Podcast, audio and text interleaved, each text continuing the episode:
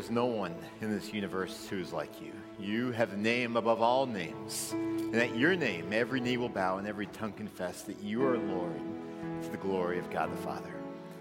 Lord Jesus, as we're gathered here this morning, we come here with all kinds of different things in our minds worries, concerns, joys, excitement, um, heartache, blessings. Lord, in the midst of all the busyness, the ups and downs of life, Lord, I pray that in this time, that we will be able to focus in on you, to hear from your word, to hear your Holy Spirit to speak in our hearts and our minds, so that we will see you more clearly, therefore, so we can follow you more faithfully. And so we lift up this time to you, praying that you will be at work in our lives. And we pray these things in Jesus' name. Amen. A couple of weeks ago, I read a book that just absolutely captivated my attention. And the book is called Bad Blood Secrets and Lies in a Silicon Valley Startup. It, I was, it was such an astonishing book that I read the entire thing, 352 pages, in just 36 hours. I mean, it just absolutely captivated my attention. Bad Blood, it features a young woman named Elizabeth Holmes. You know, most young girls, when they think about what they want to be when they grow up. They dream of being a school teacher, or they dream of being a dancer, or they dream of being a singer, something like that. Elizabeth Holmes, from an early age, dreamed of being a billionaire. That was her dream. And at age 19, she dropped out of Stanford University in order to start a company they, they, they developed a revolutionary device to run blood tests in people's homes. And the idea took off like wildfire. Investors like Rupert Murdoch and Betsy DeVos and Robert Kraft and the, the, Walton family from Walmart, they invested hundreds of millions of dollars into her company. Her company's board featured just an all star lineup. It featured two former secretaries of state of the United States it featured General James Mattis, who had been the top general, the leader of all the joint forces militarily here in the United States. Elizabeth Holmes hired top talent away from other companies like Apple and Intel. She was all over the media billed as the next Steve Jobs. And by the age of 30, Elizabeth Holmes had fulfilled her dream. She was a billionaire. And in fact, she became the youngest female self made billionaire in American history. And by 2015, her personal net worth was not just $1 billion, it was $5 billion. That was her personal net worth. Her company at that point was valued at $9 billion. And you look at the growth of her company, you look at Elizabeth Holmes's personal net worth, how it grown just in astounding ways. And you want to know what was most astonishing of all that? What was even more astonishing than the growth of her company and the growth of her personal wealth was that it was all built on a lie. Because this revolutionary device that could test people's blood in their homes did not work properly. Yet she kept perpetuating that lie. She, she deceived millions upon millions of people throughout the country and even around the world. She duped even Walgreens, which paid $150 million to use her device. And it didn't even work. I mean, it's just absolutely astonishing. And now her net worth is below zero, and she is facing criminal charges. It's in the news. I mean, if you research her name, the, the criminal trial is going on as we speak right now. And you look at Elizabeth Holmes, and I think she provides us with a picture of what unbridled ambition looks like. I mean, it's an astounding story. It's one of those books that even if you know the storyline, even if you know how it ends, it sweeps you along as you're trying to figure out how in the world is this thing going to work out? I mean, how's it going to come crashing down? What's, what's going to take place here? It's an astounding story. Even though her example is obviously on the extreme end of the spectrum, I think it provides us a little snapshot of the human nature that's inside all, all of us. Because everyone wants to succeed. Yes, we may define success and greatness in different ways, but everyone has an internal drive to succeed. We all have an ambition in some way or another. And you could picture it kind of like a chart a chart where we want our lives to be moving up and to the right. That we want things to be improving our lives, whether it's our financial status, we want it to be going up. Whether it's our health or our popularity or how well our business is doing or how well our church is doing, uh, we, we naturally want things to be going up and to the right. Human nature is to crave bigger and faster and stronger and richer and more influential.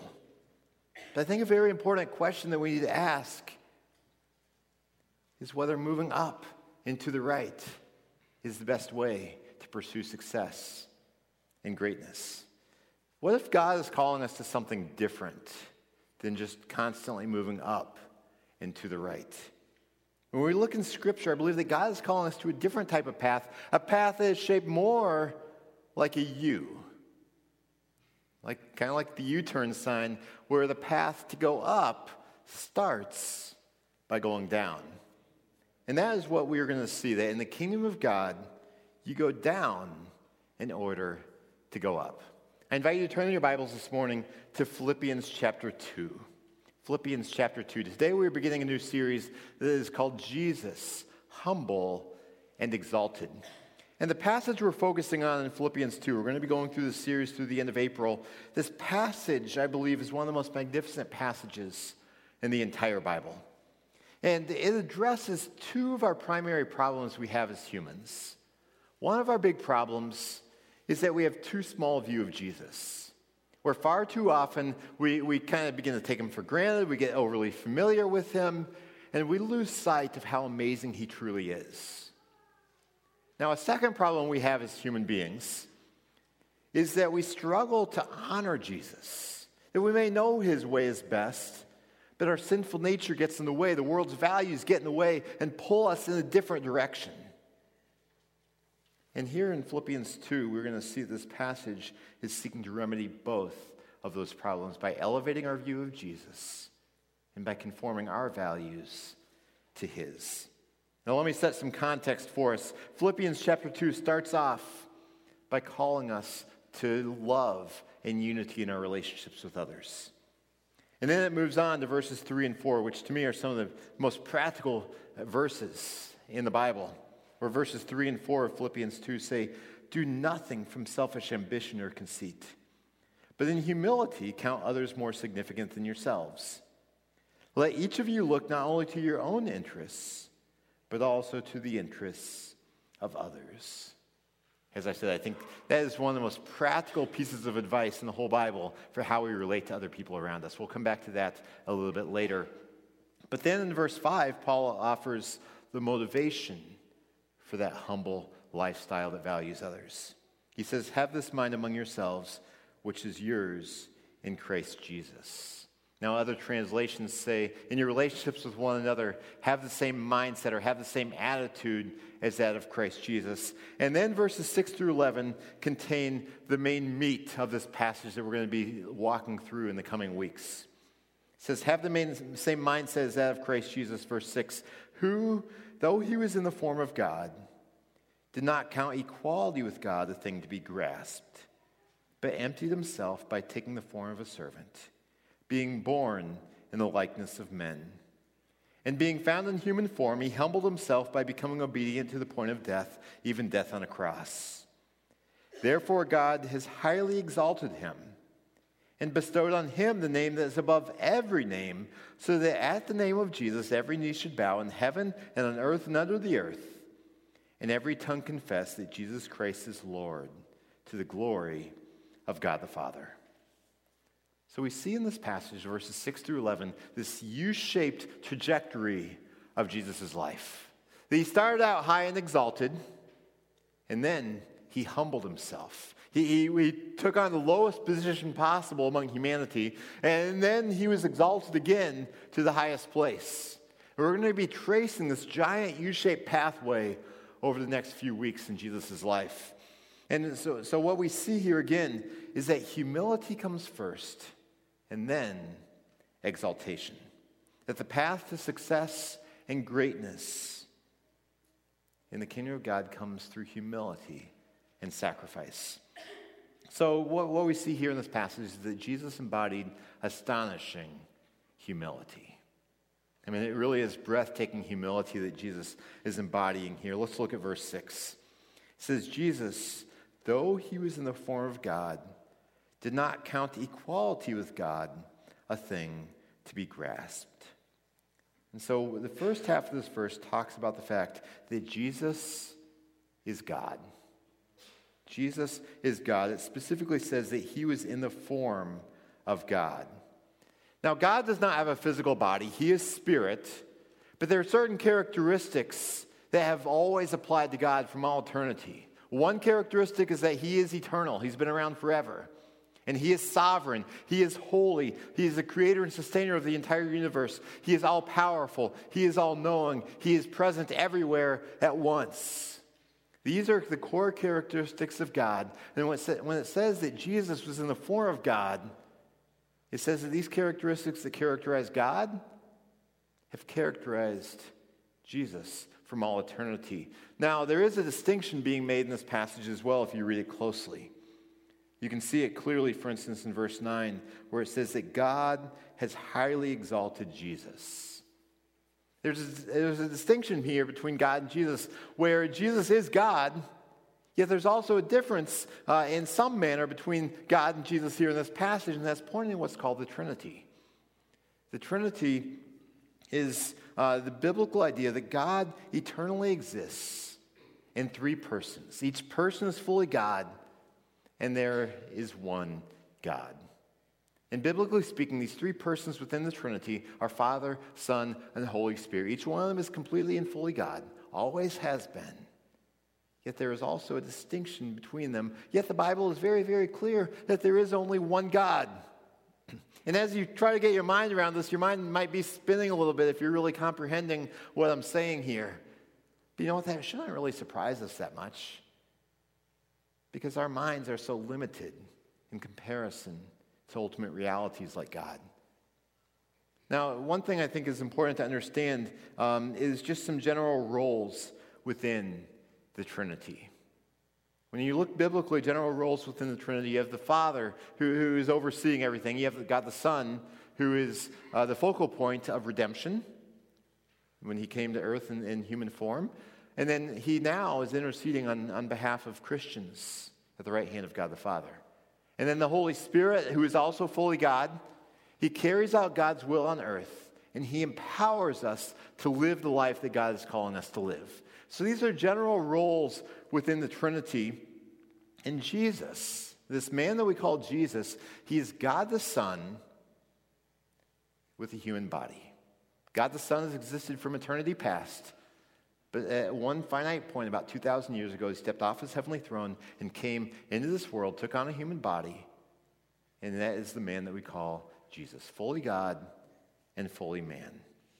And when I think about Jesus stepping off his throne and coming into this world, I kind of think of the TV show Undercover Boss. How many of you know that TV show? It's a pretty cool TV show, isn't it? I mean, I've seen a few episodes here and there through the years. Undercover boss, you have someone who's a CEO or president of a company or something like that, and they, they take on a disguise and they work within their company. And I think, you know what, that's kind of like Jesus. Let me show you a promo video from the very first episode ever of Undercover Boss back in 2010. So take a look at this promo video. I'm Larry O'Donnell. My title is President and Chief Operating Officer at Waste Management. I'm actually going to go out into the operations undercover. You serious? This is going to give me the opportunity to really see what it's like to work at Waste Management. I'll be posing as Randy Lawrence, a construction worker who's being followed by a TV crew job you're gonna be doing is cleaning toilets. Freddie G, there hey, Fred. Is, right there. Let's do it. We're like hunters. We see our prey. We creep up on it. We don't know what's in here, but we know it's trouble. We're getting her done. That didn't come from a human. There was an animal in here. It ain't just a job, it's an adventure. Phase two, you put that in that bucket right there. I call it the battlefield. Even if you get a little splat on you, you're wounded, but you keep going. Hi, I'm Randy. Good morning. I'm Sandy. All right, clothes are trash. Yep, those are trash. Oh, you gotta pick up cardboard. You have to get that off because it'll jam the equipment. This goes by so fast. Cardboard. I missed it. Cardboard line plugged up down there. I hope I didn't mess something up.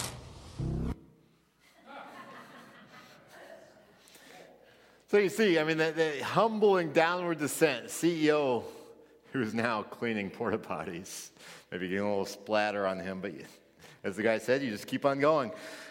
So, so I, I think that's a, a bit of a glimpse of what it would be like for God the Son to step off his heavenly throne and come to this world. Did you see the surprise in that boardroom when the CEO said, I'm going undercover and I'm going to go work out in the company?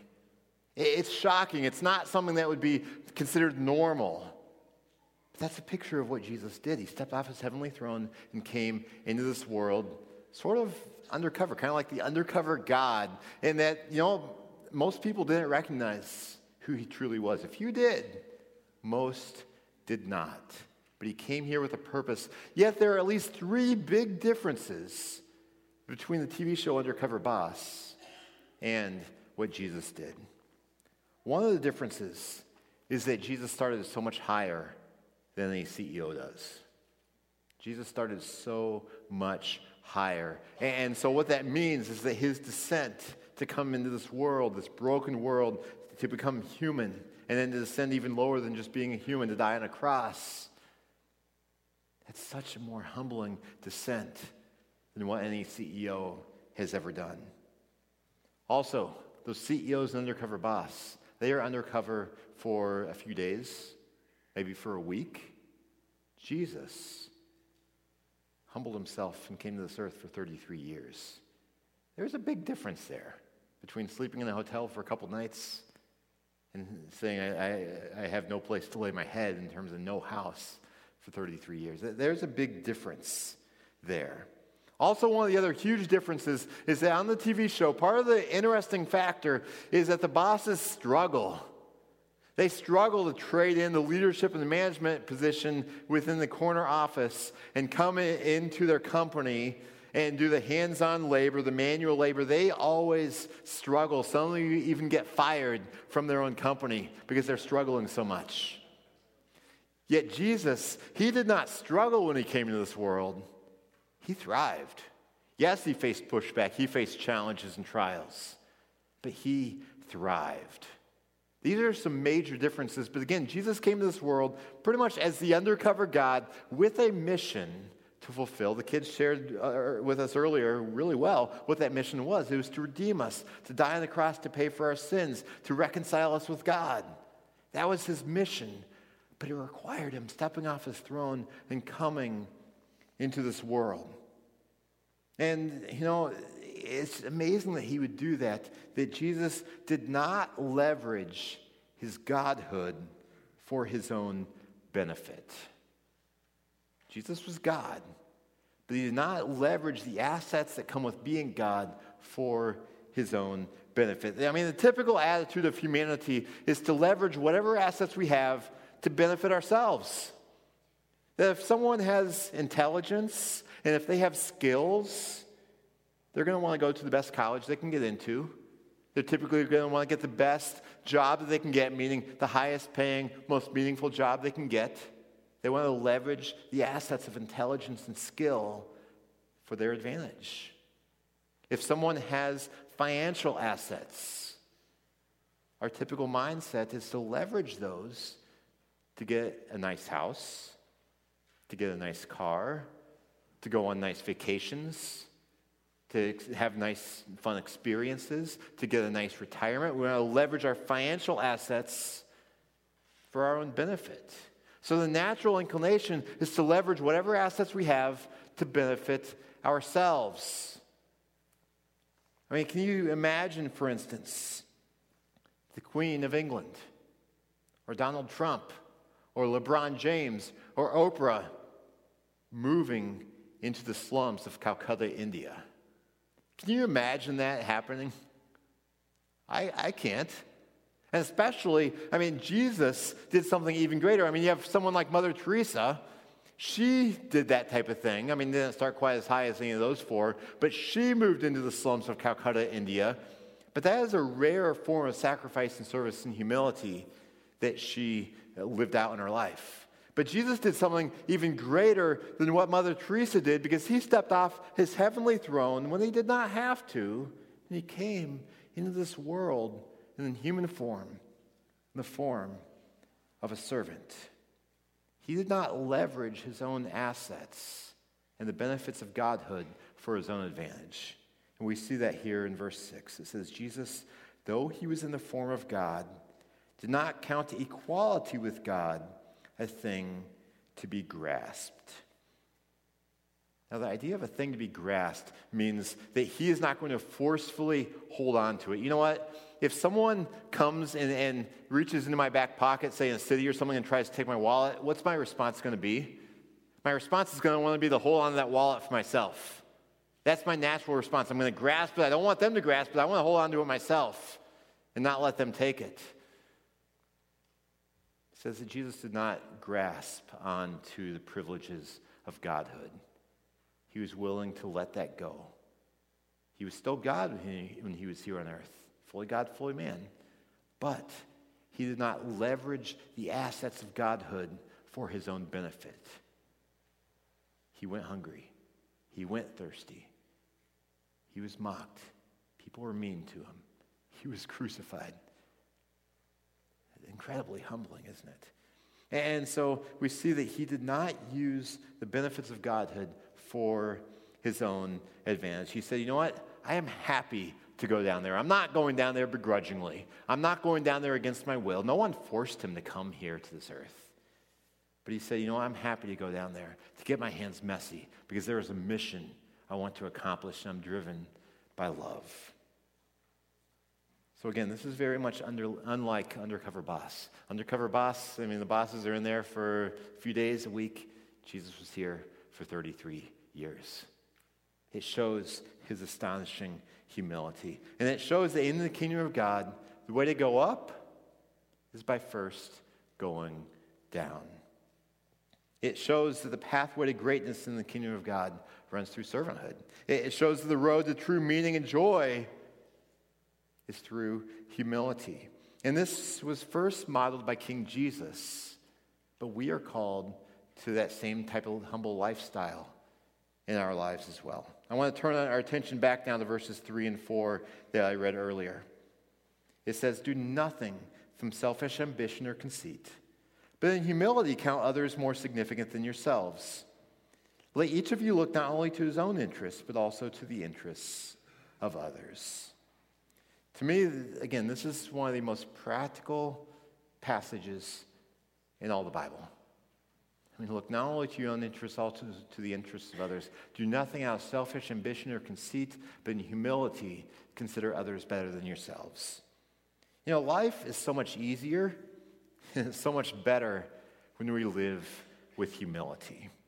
Let me share with you four different benefits that come from humility. One, is a greater level of peace of mind. Because frequently, when we do not have humility, when we are filled with a, sense of arrogance or entitlement or ego or pride, we are constantly worried about how are others perceiving us or will I be successful in this? We are worried about protecting our sense of identity. But when we are humble, it gives us peace of mind because we don't take ourselves so seriously. It's easier just to let things kind of roll off our back. Even if someone's critical of us, we can learn from them rather than bristling. Again, it helps us not take ourselves too seriously. It helps us alleviate the, the, need to constantly prove ourselves in the eyes of others. I mean, on a practical basis, humility helps us sleep better at night. Humility helps us to trust God more. Bottom line, we're happier, more content, more satisfied when we are able to live with humility. That's one benefit is that peace of mind. The second benefit of humility is personal and spiritual growth. Because humility allows us, it enables us to say, you know what, I'm not perfect. I have room for growth. When we mess up, pride will make us want to cover up that mistake that we made. Humility enables us, us to say, you know what? Yeah, I blew it there. I didn't handle that as well as I could. This is an area of weakness. But that admission opens the door to growth. Another benefit of humility is healthy relationships. Because oftentimes, when you look at relationships that aren't very healthy or are kind of distant, there's some degree of pride or conceit or envy that works its way into that. But with humility, we don't have to worry about impressing others. With humility, we can really focus on their well being. Humility enables us to listen well to them, to really put their interests even ahead of our own.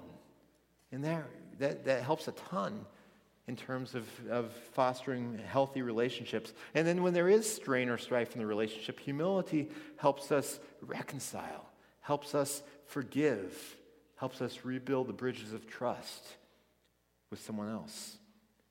And one other benefit of humility is that if we're in any role of leadership or responsibility, that leads to better leadership. You know, for decades, secular leadership focused on, on finding people who are very charismatic in their personalities, who are very driven to success, who are constantly moving themselves and their companies up and to the right. People who are very visionary. But recently, secular leadership has been recognizing what Jesus has been teaching us all along that humility is key in leading. For instance, just a few months ago, there was a Wall Street Journal article that cited several recent studies that, shocker, showed that humility is beneficial in leadership. It, it took official studies by various colleges investing money in order to determine that, that humility is beneficial for leadership.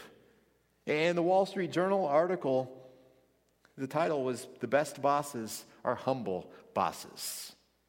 Let me just share a little bit from the article. It cited several of the recent studies that reveal humble leaders inspire, inspire close teamwork, rapid learning, and high performance in their teams.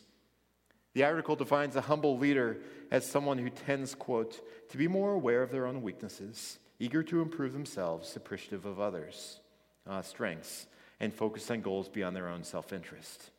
It says they can be highly competitive and ambitious, Yet at the same time, they tend to avoid the spotlight and give the credit to their teams and to others around them.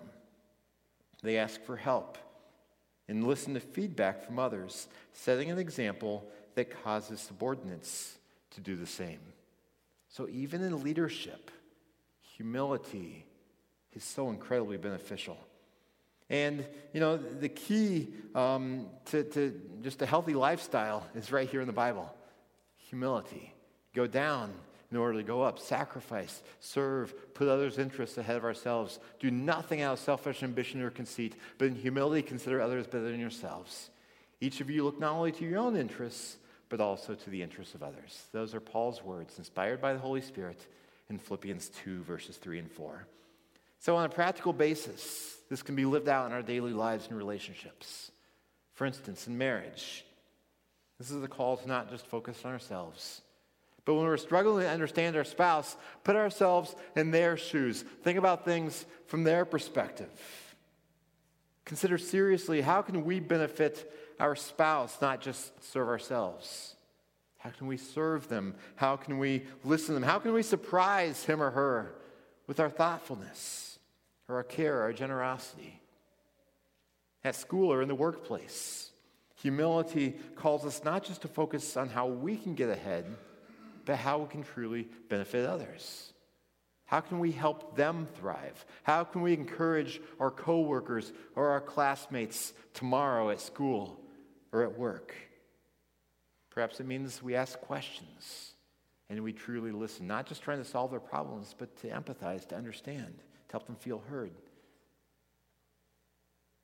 Here at church, truly living a humble, caring life that modeled, is modeled after King Jesus means that when we come in here, we aren't just focused on ourselves and what we're doing, we're focused on others and on God. That with others, that we take notice if someone looks lonely, that we go, maybe sit with them, talk with them. That if someone is struggling, we pray for them Maybe even right there, we say, hey, can I pray for you? Means maybe we reach out to people that we don't know. You know, this type of humbly looking to others' interests, not only our own, it transforms our relationships and makes us into a life giving person in the same way that Jesus was life giving. And I want to just point out just one quote that I think helps us to grow in humility. It's from a guy named Dan Hayes. He wrote this in a book called Fire Seeds of Spiritual Awakening a number of years ago. But he says, One does not become humble by thinking a lot about humility. Instead, humility manifests itself in individuals' lives as they focus on something or someone else. Rather than concentrating on the quality they are trying to develop, they forget about themselves as they concentrate upon the other person or thing. So I think this is a key to humility. The humility basically is just not really focusing on ourselves. And so the way we do this is not just saying, I'm nothing, I'm worthless, uh, I, am meaningless. Um, no, that, that's not what humility is. Humility is simply focusing externally, focusing on Jesus, focusing on God. And the more we get our focus on Jesus, and the more we get our focus on others, the more humble we naturally become. Now, I think our natural human inclination is to uh, reject this, this idea that we're talking about, about this U shaped pathway to greatness and success. Because we naturally want to be moving up to the right. And I shared earlier that example of Elizabeth Holmes. And I think, you know what, that's an extreme example. But I think we all have a little bit of Elizabeth Holmes in us. It's known as the sinful nature. Now, she lived out that sinful nature and that, that ambition to an extreme. But we all have that, that self centeredness, the ambition that wants to be great but wants to always be moving up and to the right. Where Jesus calls us to something different, calls us to a lifestyle of humility and sacrifice. And he says, you know what? That is the pathway to greatness and success in God's eyes. I want to close just by reminding us of Matthew chapter 23, verse 12. These are the words of Jesus. He says, Those who exalt themselves will be humbled, but those who humble themselves will be exalted pathway to exaltation flows through humility. Let's pray. Lord Jesus, we thank you that you modeled for us a humble life, that you showed us in such an amazing manner what it looks like to, to humble yourself, to set aside uh, the benefits that you could derive from your own assets, and to serve others. And Lord, I pray that you will impress upon our hearts today as we leave this place in a few minutes or an hour after Mission Sunday, that you will impress upon us that U shape lifestyle. That greatness and success in your eyes comes not by just continuing to press forward with ambition and self focus of how can we improve ourselves, but it comes through humility, through sacrifice, and through serving others. We thank you that Jesus modeled that and that in his modeling, he wasn't just here just as a model and a teacher, he was here to redeem us. And we thank you for that as well. And we pray these things in Jesus' name and for his glory. Amen.